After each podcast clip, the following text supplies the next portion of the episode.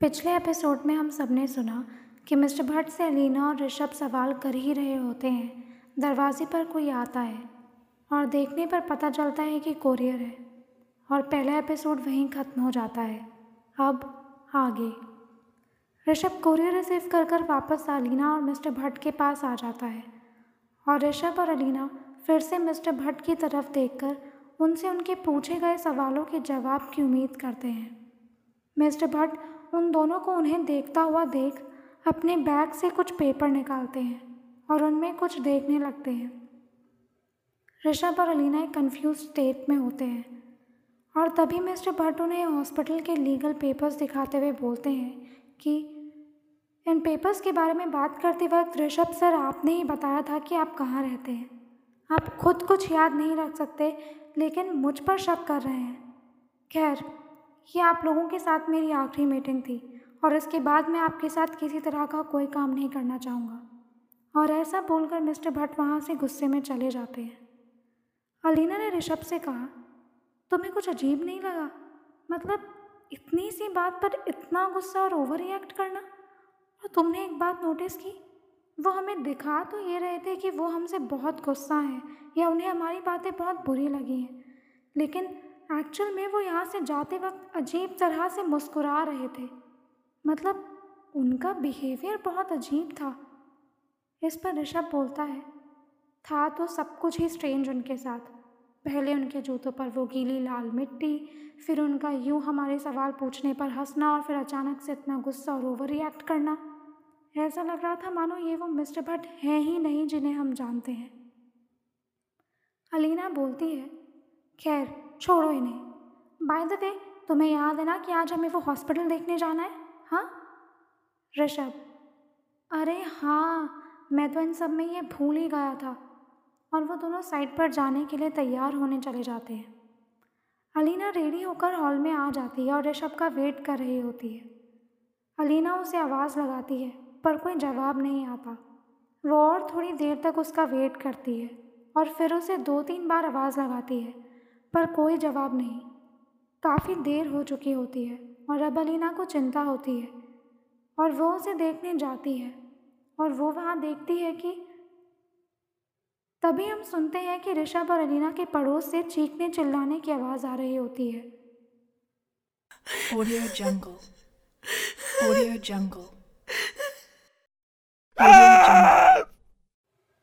दरअसल अलीना और ऋषभ के पड़ोस में एक मिस्टर पवन नाम के आदमी अपनी बीवी और दो बेटियों के साथ में रहते हैं और हमें पता चलता है कि वो चीखने की आवाज़ मिस्टर पवन की बीवी की है।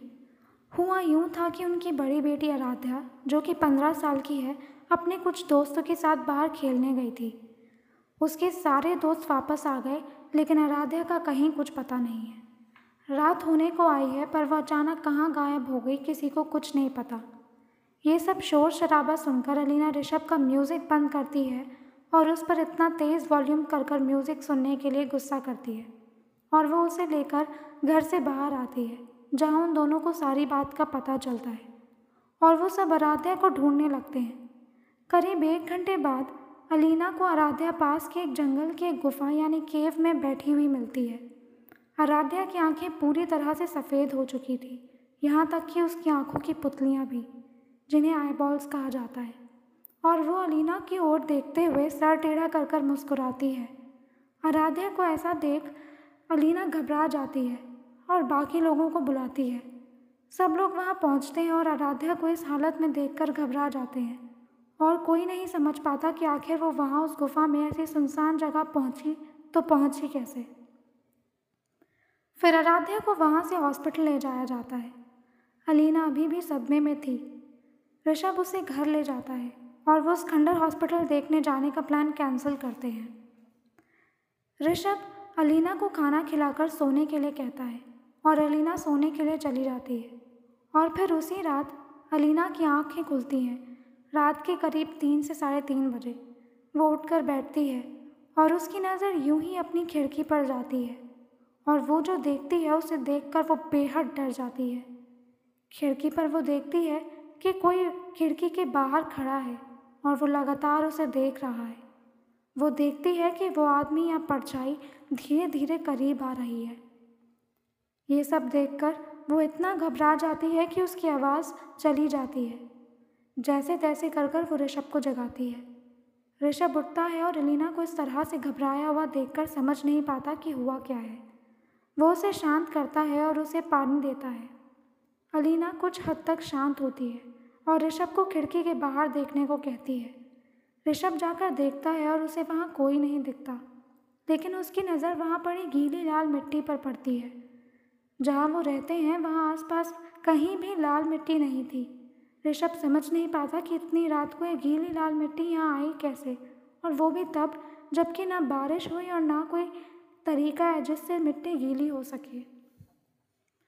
वो वहाँ ये भी देख पाता है कि वहाँ पैरों के निशान हैं।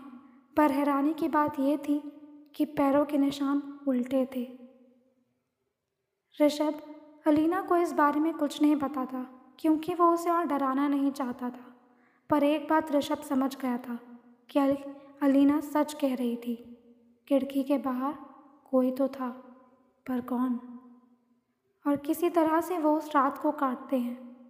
अगले दिन सुबह ऋषभ सबसे पहले अपने कमरे की उस खिड़की के बाहर आकर देखता है और हैरान रह जाता है, क्योंकि अब वहाँ पर कुछ भी नहीं था, ना मिट्टी, ना पैरों के निशान।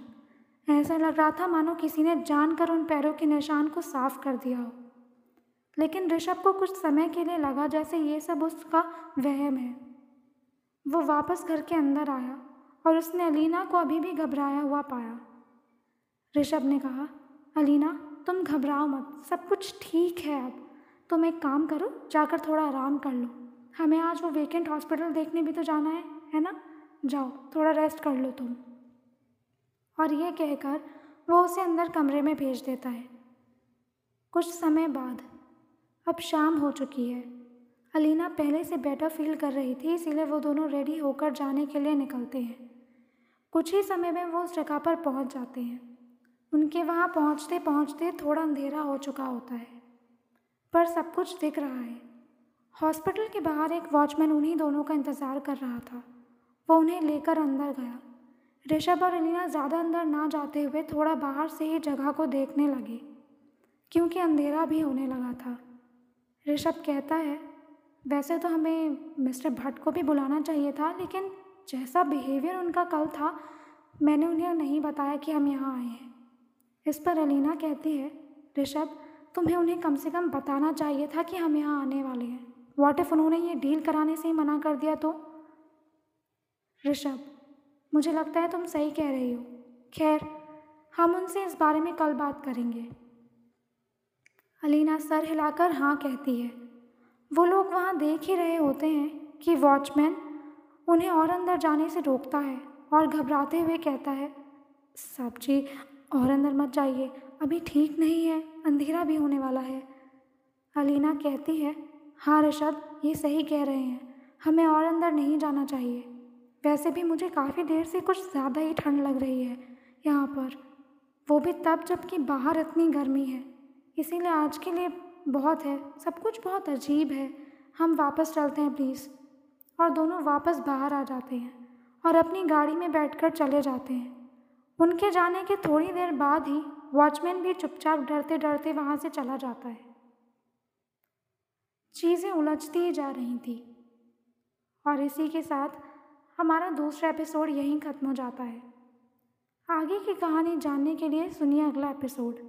जब आपको पता चलेगा कि आखिर ये सब हो क्या रहा है तो आप हैरान हो जाएँगे। तो बने रहिए मेरे साथ। Hidden eyes hidden eyes episode two